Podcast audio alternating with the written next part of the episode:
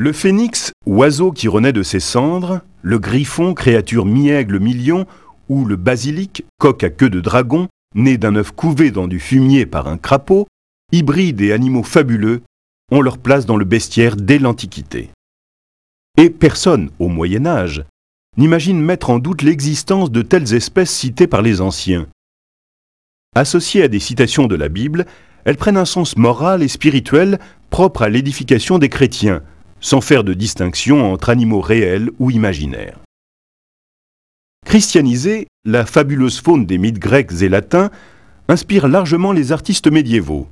Ainsi en est-il d'un centaure luttant avec saint Antoine, ou d'une licorne charmée par Orphée. Les récits d'Ovide où les hommes se métamorphosent en bêtes sous le coup de la colère des dieux sont soigneusement moralisés.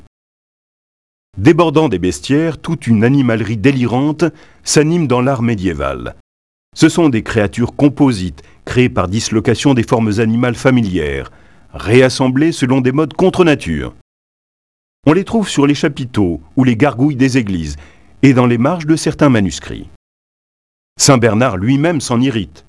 Sont-ils encore des hommes? Sont-ils déjà des bêtes? Il ressemble à ces peuples monstrueux relégués aux confins de la terre qui hantent l'imagination de voyageurs comme Marco Polo ou Jean de Mandeville.